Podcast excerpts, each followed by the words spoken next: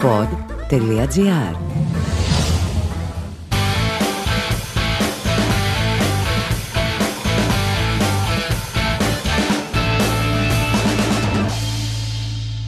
Γεια σας και καλησπέρα. Είμαι ο Θωμάς Ζάβρας. Είμαι άλλη μια φορά εδώ πέρα στα υπερσύγχρονα στούντιο του pod.gr το είπα και δεν αντέδρασε κανένας ούτε θετικά ούτε αρνητικά, ρε παιδί μου. Σου λέει δεν ξέρω αν το εννοεί ή όχι, εδώ μέσα στο στούντιο. Είναι σε φάση μπερδεμένοι, ρε παιδί μου, όλοι. Εν πάση περιπτώσει, συνεχίζουμε. Είμαστε εδώ και έχει φτάσει 27 Ιουλίου, βαθύ καλοκαίρι. Και εγώ κάθομαι ακόμα και κάνω podcast για εσά. Νομίζω ότι το κάνω για μένα όλο αυτό το πράγμα, επειδή πληρώνομαι, ξέρω εγώ. Πάτε καλά, για εσά όλα, αν είναι δυνατόν. Εν πάση περιπτώσει, γράφω καθυστερημένα, είναι Τετάρτη σήμερα. Ενώ ξέρετε, οι φανατικοί του podcast, ξέρετε ότι το γράφω Τρίτες. Σήμερα είναι Τετάρτη και το γράφω. Ξύπνησα για εσά άγρια χαράματα. Δηλαδή, αυτή τη στιγμή που μιλάω, γράφω ήδη και η ώρα είναι 10 και 41. Δηλαδή, σκεφτείτε τι ώρα ξύπνησα για να έρθω να γράψω το podcast για εσά. Έτσι να τα εκτιμάτε αυτά. Άμα χωρίσουμε ποτέ, ρε παιδί μου, να λέτε Α, ο Θωμάς νοιαζόταν για μας, ξυπνούσε, ξέρω εγώ, 9 η ώρα, άγρια χαράγματα μέσα στην αυταπάρνηση και να γράψει ένα podcast για εσάς. Αν μου πείτε τώρα, Θωμά, ποιος σου φταίει, για ποιο λόγο δεν έγραψες την ώρα σου που πας αργά και γράφεις το podcast σου τις Τρίτες, τι έγινε.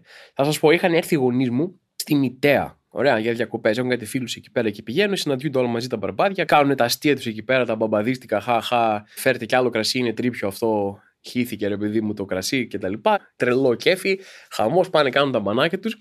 Και θα τους κάνω έκπληξη. Είναι κάνα δύο ώρα από Αθήνα, δύο ώρες και κάτι, ρε παιδί μου. Και λέω να τους κάνω έκπληξη. Α πούμε, πήρα τη μηχανή, άντε λέω να μην τους πω, ρε παιδί μου, τίποτα για να πάω να τους βρω. Πηγαίνω εντωμεταξύ, φτάνω στο μέρος που είναι εκεί στην Ιταία τους παίρνουν τηλέφωνο, δεν ήθελαν να καταλάβουν τίποτα γιατί τους είχα πάρει νωρίτερα. Και τους παίρνουν τηλέφωνο και τους λέω: Πού είστε, μου λέει: φύγαμε από την Ιταία και πήγαμε στη Δεσφίνα, σε ένα μέρος μισή ώρα μακριά από την Ιταία. Ήρθαμε εδώ, λέει, για φαγητό. Και τώρα λέω να τους πω ότι είμαι εδώ πέρα, γιατί φοβάμαι θα φτάσω στη Δεσφίνα και θα είναι στη δράμα μετά ξαφνικά για κάποιο λόγο. Πούμε. Θα τους κυνηγάω σε όλη την Ελλάδα, σε όλο το γραφικό χάρτη, έκπληξη είπαμε να κάνουμε. Και άνθρωποι μου τη κάσανε. Άντε, λέω, πάνω θα πάω στη Δεσφίνα χωρίς να τους πω τίποτα. Τους λέω: Έλα, μάνα, έχω δουλειά, εντάξει, καλά, θα σε κλείσω το παιδί μου.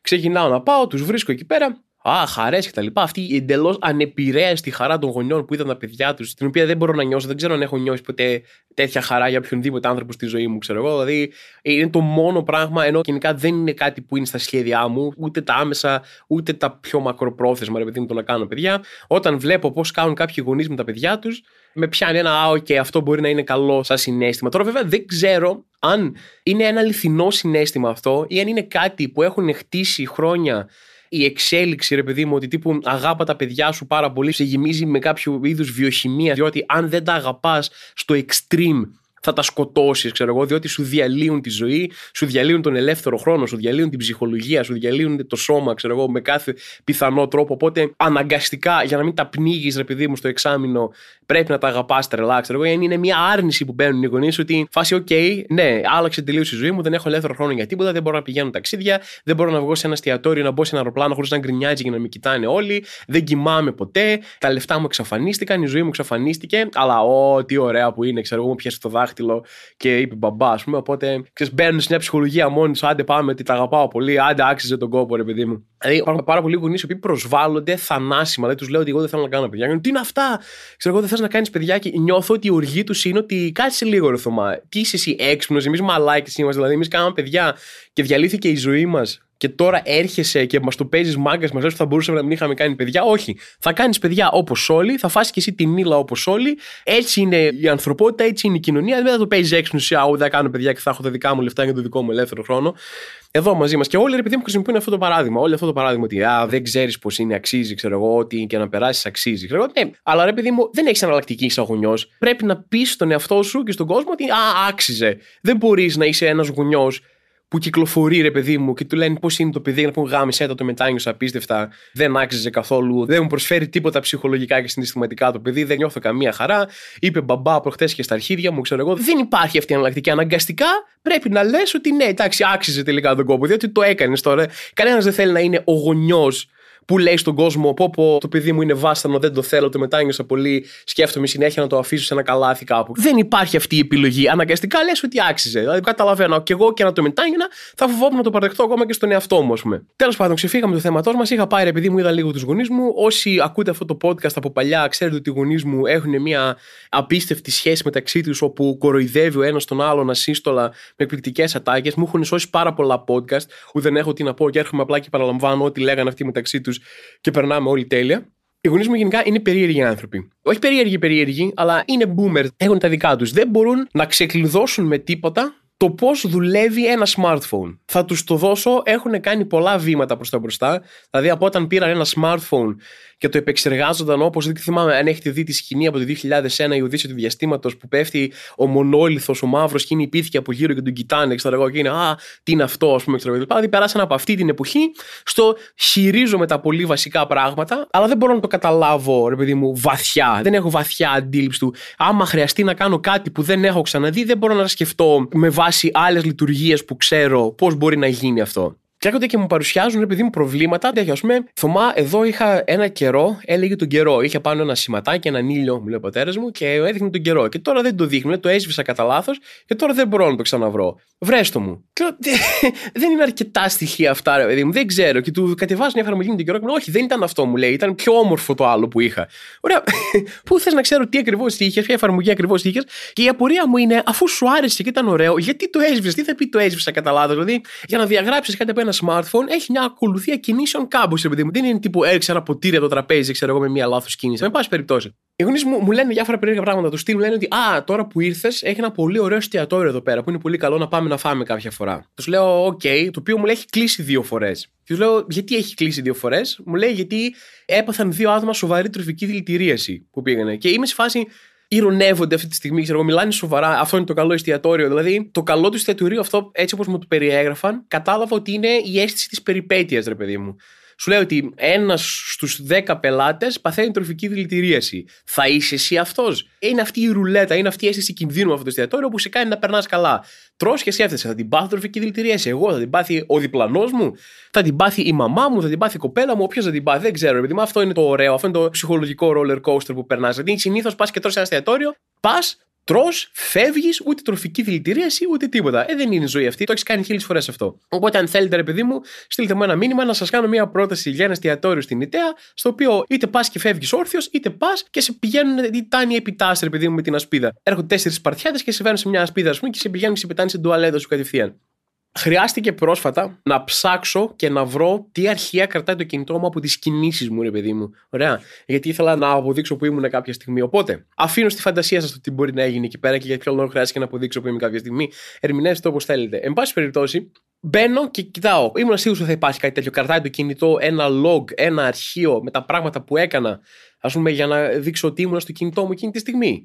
Και παιδιά, προς έκπληξη κανενός, κρατάει απίστευτα. Άμα μπείτε και δείτε, η Google κρατάει για όλες τις εφαρμογές της, δηλαδή σκεφτείτε πόσες εφαρμογές είναι της Google τώρα, έτσι, YouTube, Gmail, Google Searches, Google Chrome, όλα αυτά τα πράγματα και οι χάρτες, έτσι, της Google που έχουν όλοι στο κινητό, όσοι έχουν Android, εν πάση περιπτώσει, αλλά ακόμα και όσοι έχουν Apple, τώρα που το σκέφτομαι, για όλα αυτά κρατάει λεπτομερέστατο αρχείο πότε ήσουν μέσα, τι ακριβώς έκανες, τι ακριβώς έβλεπες, τι ακριβώς έψαχνες κτλ.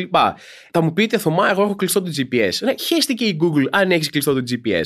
Ωραία, εγώ είχα κλειστότατο το GPS και μου λέει, Θωμά, θες να μάθεις που ήσουν σήμερα, ήσουν εκεί και πήγες εκεί. Σου πήρε τόση ώρα να πας και τόσο. Μα του λέω Google, εγώ είχα κλειστό το GPS. Πώς το ξέρεις αυτό; Και άρχισε να γελάει Google. Αχ, τι λέει ο Θωμάς, άρα Θωμά, ωραία αστιάκια, ας πούμε, ξέρω εγώ πώς τα λες έτσι. Το αρνητικό εδώ πέρα είναι ότι μιλάμε, είμαστε φακελωμένοι μέχρι το Θεό. Εντάξει, είναι κάτι που ξέραμε αυτό, ρε παιδί μου. Το θετικό που μπορώ να σκεφτώ, αν θέλουμε να του δώσουμε μια θετική χρειά αυτού του πράγματος, αν έχει, είναι ότι όλος αυτός ο φόβος που είχαμε με τα social media και την Google ότι Α, μας παρακολουθούν, θα μας πάρουν τα στοιχεία μας, τι να κάνουμε, πώς να προστατευτούμε, αυτό δεν χρειάζεται πλέον να το κάνουμε. Γιατί η Google είναι σε φάση σταμάτα να προσπαθείς να μου κρύψεις το οτιδήποτε διότι τα έχω ήδη όλα. Ξέρω πώς σε λένε, πού μένεις, πού κινείσαι, σε ποια μαγαζιά πας, τι βλέπεις στο YouTube, τι ψάχνεις, ρε παιδί μου, στο Google, ακόμα και την ανώνυμη περιήγηση που κάνεις στο μα wink wink, τα ξέρουμε όλα. Δεν μπορείς να μας κρύψεις τίποτα απολύτως. Οπότε μη σκάς για το πώς θα κρύψω, πώς δεν θα μου παίρνει η Google τα στοιχεία. Η Google έχει ήδη όλα σου τα στοιχεία. Πόσοι το έχετε πάθει αυτό, ψάχνετε κάτι στο Google ή ακόμα συζητάτε. Γιατί ξέρουμε ότι παίρνει ακόμα και ήχο πολλές φορές η Google. Πώς συζητάτε την Α, θα ήθελα να πάρω γυαλιά ηλίου. Μπαίνεις σε μια σελίδα και ξαφνικά έρχεται μια διαφήμιση. Οπ, γυαλιά ηλίου, Θωμά. Αυτό δεν είπες ότι έψαχνες. Ναι, Google, αυτό είπα, ξέρω εγώ, το είπα στο φίλο μου, δεν το είπα σε σένα. Α, δεν πειράζει, ακού τι λέτε, ξέρω εγώ, με το φίλο σου. Επίσης, να πάνε να κοιτάξεις αυτό το εξάρτημα που σου έλεγε. Οπ, διαφήμιση για γιατρούς. Κάτσε ρε Google, ξέρω εγώ. Νόμιζα ότι τα πράγματα που ψάχνω ή τα πράγματα που λέω είναι κάπως μεταξύ μας. Νιώθω ότι προδίδεις την εμπιστοσύνη με αυτό το πράγμα που κάνεις. Τώρα νιώθω άσχημα να ψάχνω κάτι στο Google ή να μιλάω για κάτι κοντά στο κινητό μου. Νιώθω ότι πρέπει να πάω να αφήσω το κινητό μου σε ένα σιρτάρι για να μπορέσω να μιλήσω με τον οποιονδήποτε. Αλλά τέλος πάντων, αυτά έχει η ζωή η ψηφιακή. Όσο εξελίσσεται η τεχνολογία, έχει τα θετικά της πράγματα, έχει και τα αρνητικά της πράγματα. Το οποίο με φέρνει στο επόμενό μου πάρα πολύ σοβαρό θέμα. Έχω μιλήσει για τη ρομποτοφοβία που έχω. Είμαι ρομποτοφοβικός. Το λέω και το δηλώνω. Δεν με ενδιαφέρει. Δεν είμαι ρε παιδί μου τρελά ρομποτοφοβικός. Δεν με ενδιαφέρει τι κάνουν το ρομπότ στο κρεβάτι τους, αρκεί να μην προκαλούν. Εντάξει. Και τώρα τελευταία έχουν αρχίσει να προκαλούν. Σας είχα πει για τη φάση με το Google ένα τύπο που έλεγε ότι παιδιά, αυτό το πρόγραμμα τεχνητής νοημοσύνης που έχουμε έχει φτάσει 5 χρονών συναισθηματικά και νοητικά και φοβάται μην το κλείσουμε κτλ. Στα τα είχα πει αυτά στο προηγούμενο podcast. Μπείτε να τα ακούσετε, είναι 2-3 podcast πίσω. Τώρα τι έγινε; Είναι ένα concept που δεν είναι καθόλου καινούριο. Έτσι, οι υπολογιστές που παίζουν σκάκι. Εντάξει, που παίζουν με έναν άνθρωπο κανονικά. Κάποιος είχε φτιάξει έναν υπολογιστή παλιά, του Deep Blue, άμα θυμάστε, που είχε παίξει με τον Γκασπάροφ και τον είχε κερδίσει. Ήταν ο καλύτερος σκακιστής στον κόσμο και κάποια στιγμή τον κέρδισε και εξελίχθηκε πλέον. Είναι αδύνατο να το κερδίσει ένας άνθρωπος με το μικρό του μυαλό, το όχι ρομποτικό ρε παιδί μου. Κάθε το ρομπότ και παίζει πλάκα. Πώς είναι, βλέπεις και έναν πατέρα που παίζει με το γιο του, ξέρω εγώ, μπάλα και ε, αχά του παίζει και προσπαθεί το παιδάκι να του πάρει την μπάλα και ο πατέρας του κοροϊδεύει. Ξέρω εγώ, κάπως έτσι είναι οι υπολογιστές που παίζουν σκάκι.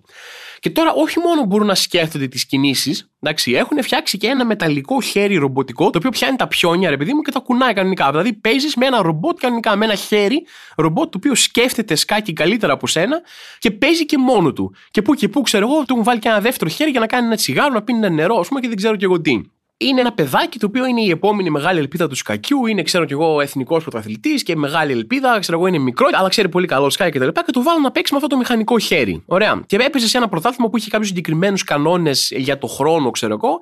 Και έκανε την κίνησή του το ρομπότ και πάει το παιδάκι να παίξει, αλλά κάπως η κίνηση που πήγε να κάνει ήταν παράνομη. Δεν κατάλαβα κιόλας, δεν είμαι απίστευτα ενημερωμένος με το σκάκι. Η κίνηση που πήγε να κάνει το παιδί ήταν παράνομη, ήταν εκτός χρόνου ή δεν ξέρω κι εγώ τι. Και το ρομπότ, μόλις είδε ότι πάει να κάνει αυτή την κίνηση που είναι παράνομη στους κανόνες του τουρνουά που παίζουν, του έπιασε το δάχτυλο και δεν το άφηνε. Πετάχτηκαν εκεί κάτι τύποι να προσπαθήσουν να το βγάλουν, αλλά μέχρι να καταφέρουν να το βγάλουν, του είχε κάνει ένα κάταγμα στο δάχτυλο. Εντάξει. Το απέδωσαν σε μια δυσλειτουργία, αλλά δεν είχε ξαναγίνει αυτό στο παρελθόν. Αυτό έλειπε.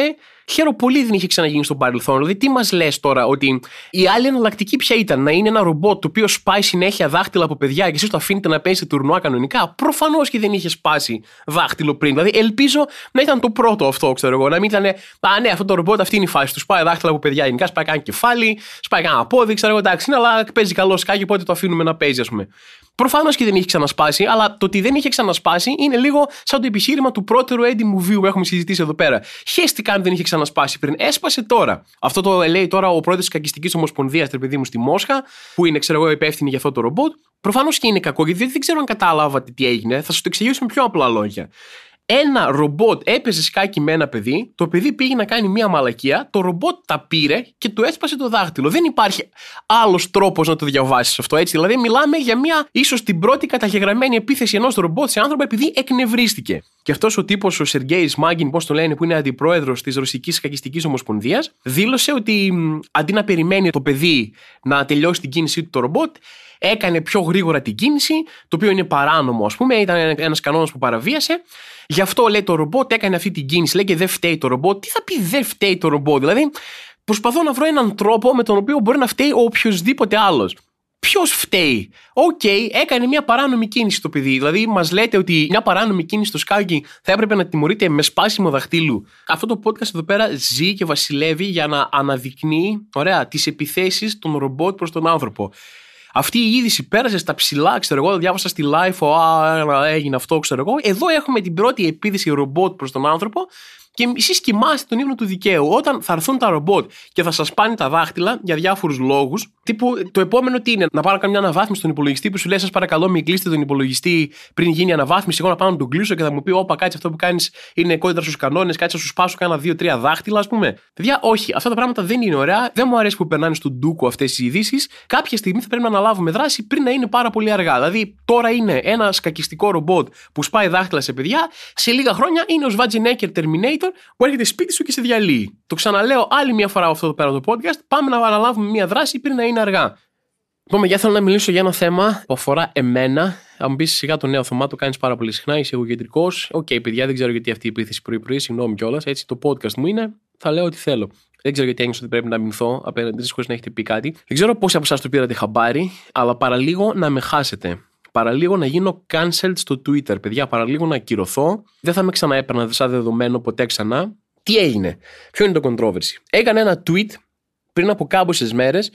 Είναι ένα tweet το οποίο εμπνεύστηκα από μια είδηση που έλεγε ότι α, στο Μαξίμου, επειδή μου η κυβέρνηση έχει αρχίσει να αλλάζει στάση απέναντι στην Ουκρανία, γιατί ξέρω εγώ ζητάνε πολλά πράγματα και τα ζητάνε επιτακτικά και δεν ξέρουν τι κάνουν, πούμε, κτλ. Και, και όλο αυτό έγινε πολύ ύποπτα κοντά στις απειλές της Ρωσίας ότι θα κλείσει τον αγώνα φυσικού αερίου, τάχα μου για επισκευές κτλ. Και είδαμε πανευρωπαϊκά, ρε παιδί μου, τις τάσεις πολλών χωρών που ήταν full υπέρ της Ουκρανίας ξαφνικά όταν όταν απειλείται το φυσικό αέριό τους, γιατί πάρα πολλές χώρες στην Ευρώπη ε, εξαρτώνται πάρα πολύ από το ρωσικό φυσικό αέριο. Και όταν απειλήθηκε αυτό, είδαμε ξαφνικά, Α, ναι, εντάξει, είναι και λίγο στην Ουκρανία, λίγο μαλάκες τώρα που τους σκέφτομαι, ξέρω εγώ, είναι να χάσουμε το φυσικό αέριο. Και έκανε ένα tweet, επειδή μου, που ηρωνευόμουν αυτό. Ότι πολλές χώρες και η Ελλάδα μέσα, όταν άρχισαν οι απειλές για κόψιμο του φυσικού αερίου, ξαφνικά μετρίασαν λίγο την πολύ θετική στάση που είχαν απέναντι στην Ουκρανία. Οπότε έγραψε ένα tweet το οποίο έλεγε το εξής.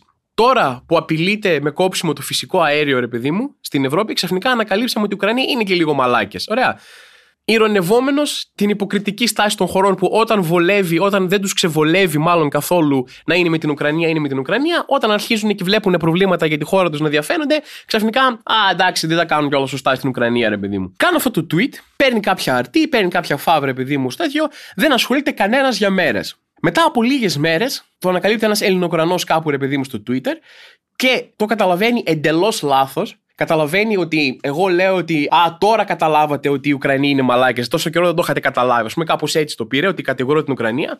Το πήρε χωρίς να ψάξει καθόλου ποια είναι η στάση μου της Ουκρανίας, χωρίς να δει αν έχω πει κάτι οτιδήποτε πιο πριν υπέρ της Ρωσίας ή κατά της Ουκρανίας. Το παίρνει και αρχίζει να με βρίζει, το ανεβάζει και στο Instagram και στο Twitter του, βρίζοντάς με ότι δεν ένα μαλάκα, δεν ένα ρωσόφιλο, ξεπλένει τη Ρωσία και τι μαλάκας είναι αυτός. Ωραία, και με ταγκάρι κιόλας. Αυτός από ό,τι κατάλαβα στο προφίλ του δεν έψαξα και πάρα πολύ, αλλά από ό,τι κατάλαβα κατάλαβα, έχει συνέχεια νέα ρε παιδί μου για τον πόλεμο στην Ουκρανία. Προφανώς έχει και προσωπικό ενδιαφέρον, διότι έχει καταγωγή από εκεί. Οπότε πάρα πολλοί κόσμος τον ακολουθεί για να δει τι γίνεται στην Ουκρανία, ρε παιδί μου. Προφανώ γέρνει προ την πλευρά τη Ουκρανία. Οπότε όλοι οι άνθρωποι που τον ακολουθούν είναι υπέρ τη Ουκρανία και κατά τη Ρωσία το θέμα. Οπότε από εκεί φαντάζομαι ότι ξεκίνησε, αυτό ήταν ο πρώτο. Δημιουργήθηκε ένα τεράστιο κύμα ανθρώπων που και στο Instagram και στο Twitter άρχισαν να αναδεικνύουν το tweet μου και να με βρίζουν από απαλά πράγματα του στυλ τι μαλάκα είσαι, μέχρι το να πέσει η ρουκέτα στο σπίτι σου για να πεθάνουν οι γονεί σου απάνω σου. Γιατί είμαι ρωσόφιλος, είμαι με τον Πούτιν, με έχει πληρώσει ο ΣΥΡΙΖΑ να είμαι με τον Πούτιν και τώρα έβγαλα τα λεφτά μου και ελπίζουν να άξιζε τον κόπο τα λεφτά που πήρα, ρε παιδί μου, για να κάνω αυτό το tweet. Και δεν ξέρω κι εγώ τι. Και γράφανε πάρα πολύ, δεν έχει πει ποτέ τίποτα υπέρ της Ουκρανίας. Και τώρα ξαφνικά έγραψε το πρώτο tweet και έγραψε για την Ουκρανία κτλ. Αυτοί οι άνθρωποι προφανώς δεν έχουν ιδέα, ρε παιδί μου, ούτε ποιος είμαι, ούτε ποιες είναι οι απόψεις μου. Έχω μιλήσει αρκετές φορές για τον πόλεμο στην Ουκρανία σε αυτό το podcast. Έχω τοποθετηθεί υπέρ της Ουκρανίας και κατά της εισβολής. Αλλά δεν έχει τόσο σημασία αυτό. Δεν θέλω να ξεκαθαρίσω σε 5-10 ανθρώπους που δεν με ξέρουν και είναι ξεκάθαρα φανατισμένοι, ρε παιδί μου, με το θέμα. Ε, δεν θέλω να ξεκαθαρίσω τη θέση μου, να ζητήσω συγγνώμη. Έκανε ένα tweet. Εγώ ξέρω τι εννοούσα. Όσοι άνθρωποι που με ακολουθούν όντως ξέρουν τις απόψεις μου και για τον πόλεμο και που βρίσκομαι, ρε παιδί μου, σε τέτοιου είδους θέματα. Δεν με νοιάζει να κάτσω να πω, Όχι, παιδιά, καταλάβατε λάθος κτλ. Αυτό που με νοιάζει είναι ρε παιδί μου να συζητήσω αυτό το θέμα που είναι ένα πολύ συχνό πράγμα πάλι στο Twitter. Συνήθως σε κραξίματα που γίνονται δημόσια δεν μπαίνω δεν θα απαντήσω σε κάτι, δεν έχει νόημα, ακόμα και αν κατηγορούμε για κάτι λάθος, ρε παιδί μου. Δεν έχει νόημα. Οι άνθρωποι που ξεκράζουν πάρα πολύ ανοιχτά ή που ξεκράζουν με τέτοιο βαρύ τρόπο, τύπου να πεθάνεις, να πας να γαμηθείς, δεν ξέρω κι εγώ τι, είναι άνθρωποι με τους οποίους προφανώς δεν μπορείς να κάνεις διάλογο. Όταν ο άλλος ξεκινάει την κουβέντα με θωμά, εύχομαι να πέσει μια ρουκέτα στο σπίτι σου και να πεθάνουν οι γονείς σου απάνω σου, δεν μπορείς να του πεις, φίλε μου, ε, πολύ σεβαστή άποψή σου, είναι ωραίο στη δημοκρατία να λέγονται όλες οι απόψεις. Ευχαριστώ πάρα πολύ για το feedback σου, το παίρνω και προσπαθώ να γίνομαι καλύτερος. Δεν είναι άνθρωπος που θέλει να κάνει διάλογο, ρε παιδί παιδί μου, ένας άνθρωπος ο οποίος θέλει να κράξει. Έτσι, και έρχεται και σε κατηγορεί και για πράγματα για οποία δεν ξέρει καν ποια είναι η θέση σου. Συνήθως να απαντάω. Σε αυτό αναγκάστηκα να απαντήσω, ρε παιδί μου, σε κάποια πράγματα Πρώτα απ' όλα για να ξεκαθαρίσω λίγο τη θέση μου ότι δεν είναι φιλορωσικό ρε παιδί μου το tweet. Και δεύτερον, ότι ας πούμε ένας τύπος, ο οποίος με έκανε και αυτό tag στο Twitter, έγραψε: Παιδιά, ο Θωμάς είναι υπέρ της Ρωσίας, ξεπλένει Πούτιν, cancel Thomas Zambras. Προσπάθησε να ξεκινήσει και hashtag. Και του κάνω αρτί το τέτοιο και του λέω: Φίλε μου, σε αυτό το tweet εννοώ αυτό. Ωραία, πριν βγεις και αρχίσεις τον κανιβαλισμό και αρχίσεις, έλα πάμε να ακυρώσουμε το Θωμά και δεν ξέρω και εγώ τι. Κάνε ένα κόπο να δεις ποια είναι η άποψή μου για το θέμα, actually. Κάνε ένα κόπο τουλάχιστον να δείξει αντίληψη πάνω από 15 χρονών, ρε παιδί μου, για να καταλάβεις τι ακριβώς εννοώ. Του κάνω αρτί το τέτοιο, εξηγώ τι εννοώ. Ο τύπος καταλαβαίνει ότι έχει κάνει μαλακιά, πηγαίνει, το σβήνει απλά, δεν λέει τίποτα, δεν τοποθετείται καλά. Δεν πρέπει να μου και συγγνώμη, εν πάση περιπτώσει, αλλά ξέρεις, είναι φοβερή αυτή η κατάσταση κανιβαλισμού, αυτή η κατάσταση, ρε παιδί μου, μαζοποίησης του όλου πράγματος. Είδα κάτι κάπου που κατηγόρησε κάποιος τον Θωμά για κάτι, βλακίες του στυλ να επιβεβαιώσω τι υπόθηκε, να ψάξω να δω ποια είναι η άποψή του όντως για το θέμα. Αυτά παίζουν μικρό ρόλο. Αυτό που παίζει μεγάλο ρόλο είναι να μπω και να ζητήσω να γίνει cancelled. Το σημαντικό εδώ πέρα είναι να μπω, να του βρίσω και να ευχηθώ να πεθάνουν οι γονείς του. Αυτό είναι το σημαντικό. Τώρα το εννοεί, δεν το εννοεί, είναι υπέρ, είναι κατά. Αυτά είναι λεπτομέρειες. Μπορούμε να συζητάμε όλη την ημέρα για τις λεπτομέρειες. Το σημαντικό είναι να μπω και να τον βρίσω. Υπήρξαν και κάποιοι που ευγενικά είπαν ότι Θωμά, γενικά σε ακολουθώ, ξέρω εγώ και μου αρέσει αυτό το πράγμα που κάνεις, αλλά αυτή η άποψη ξέρω εγώ είναι λάθος και του λέω, σε αυτούς απάντησα ρε παιδί μου πολύ πιο ήρεμα. Και να σε ευχαριστώ, ξέρω εγώ, που ήρθες και εξέφρασες ήρεμα ένα παράπονο που έχεις. Θα σου πω ότι εννοούσα αυτό το πράγμα. OK. Okay. Υπήρχαν πάρα πολλοί άνθρωποι, αποδεικνύοντας το point που έχω, ότι το ίντερνετ είναι περισσότερο κανιβαλισμός και όχι αναζήτηση αλήθειας ή οποιοδήποτε δικαίου, ρε παιδί μου, και έγραψαν να σου πω κάτι. Στα αρχίδια μου τι είπες. Ακόμα και αυτό να είπες να πας να γαμηθείς. Και λες, δεν σε καταλαβαίνω πια, ξέρω εγώ. OK, okay, ρε παιδί μου. Δεν σε καταλαβαίνω. Εντάξει, να πάω να γαμηθώ δεν λέω εγώ, ρε παιδί μου. Σεβαστότατη άποψη, ξέρω εγώ, να υπάρχει κάποιος εκεί πέρα. Τύπου, Θωμά, να σου πω κάτι. Ακόμα και αν οι απόψεις σου είναι σωστές ή συμφωνούν με τις δικές μου, εγώ θέλω να πας να γαμηθείς γιατί σε αντιπαθώ, έχεις σκατόφατσα, ξέρω εγώ. Δεν μου αρέσει το κούρεμά σου, δεν μου αρέσουν οι μπλούζες που φοράς. Οπότε να πας να γαμηθείς είτε είσαι υπέρ της Ρωσίας είτε είσαι υπέρ της Ουκρανίας. Το οποίο το καταλαβαίνω και μπορώ να το σεβαστώ, ρε παιδί μου, αλλά πέφτουμε πάρα πολύ νομίζω στην υποκειμενικότητα της άποψής σου. Δηλαδή το να βγαίνεις να ζητάς να γίνω cancel γιατί με αντιπαθείς είναι κάπως περίεργο. Δεν καταλαβαίνω το Α, Θωμά σε μισώ γιατί είπες αυτή την άποψη. Και όταν σου πω δεν την είπα, να πει Δεν με νοιάζει που δεν την είπες, εγώ πάλι σε μισώ. Και λες, OK, okay, φίλε μου, δεν μπορώ να κερδίσω εδώ με σένα, φίλε μου, σε καμία περίπτωση, είτε έτσι είτε αλλιώς με μισείς, αλλά καταλαβαίνεις κι εσύ ότι δεν έχεις κάτι εναντίον μου ώστε να ζητήσεις να γίνω cancelled ή να δεν ξέρω κι εγώ τι. Λοιπόν, το point μου είναι το εξής. Το Ίντερνετ είναι ένα πάρα πολύ κανιβαλιστικό μέρος. Δεν μας ενδιαφέρει τόσο πολύ να μάθουμε τι έχει γίνει ή να επιβεβαιώσουμε τι έχει γίνει. Τον περισσότερο κόσμο τον νοιάζει να είναι εκνευρισμένος για κάτι, να βγει να το πει δημόσια, να κράξει κτλ. Αλλά πάρα πολλές φορές, ειδικά στο κλίμα της εποχής που ζούμε, το να βγαίνεις και να κατηγορείς κάποιον για κάτι, χωρίς να ψάξεις καν αν το έκανε και να ζητάς να γίνει cancel, μπορεί να έχει ένα αληθινό αντίκτυπο. Ειδικά σε πρόσωπα, επειδή μου όπως εγώ που η δουλειά μου είναι δημόσια, το όνομά μου το ξέρουν. Τώρα αυτοί που το ξέρουν έτσι, 5-10 άτομα θέλουν να το κλαμβάνετε κάθε φορά που λέω ότι με ξέρει κόσμος ότι α, είμαι γνωστός, είμαι διάσημος κτλ. Έχω ένα μικρό κύκλο ανθρώπων που ακολουθούν τη δουλειά μου, επειδή μου.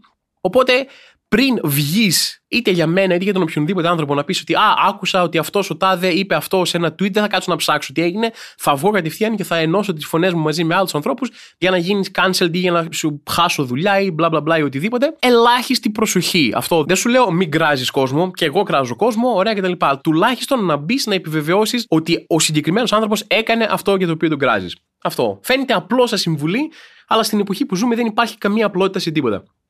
Λοιπόν, παιδιά, άλλη μια εβδομάδα βγήκε άλλο ένα, άλλο ένα podcast κάτω από τη ζώνη μου. Τα καταφέραμε. Έχει πιάσει καλοκαίρι. Δεν έχει αναρωτηθεί κανένας ότι Θωμά, εσύ θα πας διακοπές, θα σταματήσεις λίγο, έχεις ανάγκη για μία ανάσα; Θα σας πω, παιδιά, όχι, δεν έχω ανάγκη για μία ανάσα. Φέτος η αλήθεια είναι ότι έχω δουλέψει άπειρα ελάχιστα, εντάξει. Οπότε δεν έχω ανάγκη για μία ανάσα. Παρ' όλα αυτά θα την πάρω. Κάποια στιγμή θα κάνω διακοπές. Σας προειδοποιώ από τώρα, διότι είστε σε φάση Α, Θωμά, που είναι το podcast, εργόσουμε κτλ. Όταν βγαίνει το podcast, Κανένα δεν θα έρθει να πει Θωμά, μπράβο, και αυτή την Πέμπτη έβγαλες podcast. Όταν όμως δεν βγάζω podcast, ξαφνικά είναι Α, Θωμά, που είναι το podcast. Δεν ξέρω, φίλε μου. Είναι κάπου στο υπερπέραν. Εγώ πήγα διακοπές και έκανα λοιπόν. Εντάξει, θα σας ενημερώσω. Κάποια στιγμή στον Αύγουστο θα κάνουμε ένα μικρό διαλυματάκι, μία-δύο εβδομάδες. Όχι, όχι κάτι φοβερό έτσι, μην τρελαίνεστε και θα επιστρέψουμε. Έτσι κι αλλιώς και εσείς τον Αύγουστο, αν έχει καταφέρει να κρατήσετε 5 ευρώ στην άκρη διακοπέ με τους απίστευτους μισθούς που έχουμε στην Ελλάδα, με την πληρωμή ενοικίου και μετά την πληρωμή της ΔΕΗ, και καταφέρετε να πάτε διακοπέ, φαντάζομαι θα είναι τον Αύγουστο όπως πατροπαράδοτα είναι πάντα. Οπότε, άμα εκεί μαζί σας και εγώ, επειδή με για τα μπάνια του λαού, μην φανταστείτε τώρα θα πάω στις Μπαχάμες, ξέρω εγώ, και θα αράζω κάτω από ένα κοκοφίνικα. Έτσι, ένα μπανάκι, ρε παιδιά, να πάω, φάμε σε μια ταβέρνα, ξέρω εγώ. Έχει πάει 27 Ιουλίου, ένα καλαμαράκι δεν έχω φάει κάπου. Δηλαδή, αυτό δεν είπα κάτι φοβερό. Ένας από εσάς είμαι κι εγώ, δηλαδή ένας απλός άνθρωπος. Αυτό να φάω ένα παγωτό, να κάτσω σε μια παραλία, να κάω πίσω στο σβέρκο για να πλώνω λίγο γιαούρτι, ωραία, με γλυκό του κουταλιού. Αυτό όχι κάτι φοβερό. Αυτά. Τέλος πάντων. Λοιπόν, θα σας ενημερώσω πότε θα φύγω. Μέχρι τότε θα τα λέμε κανονικά. Είμαι ο Θωμάς Ζάμπρας και αυτό ήταν το άλλο ένα podcast ραντεβού την επόμενη εβδομάδα. Το άλλο ένα podcast είναι μια παραγωγή του pod.gr. Αναζητήστε τα podcast που σας ενδιαφέρουν στο pod.gr, Spotify, Apple Podcast, Google Podcast και σε όποια άλλη εφαρμογή ακούτε podcast από το κινητό σας. Γιατί έχετε τόσες πολλές εφαρμογές για να ακούτε podcast στο κινητό σας. Διαλέξτε μία.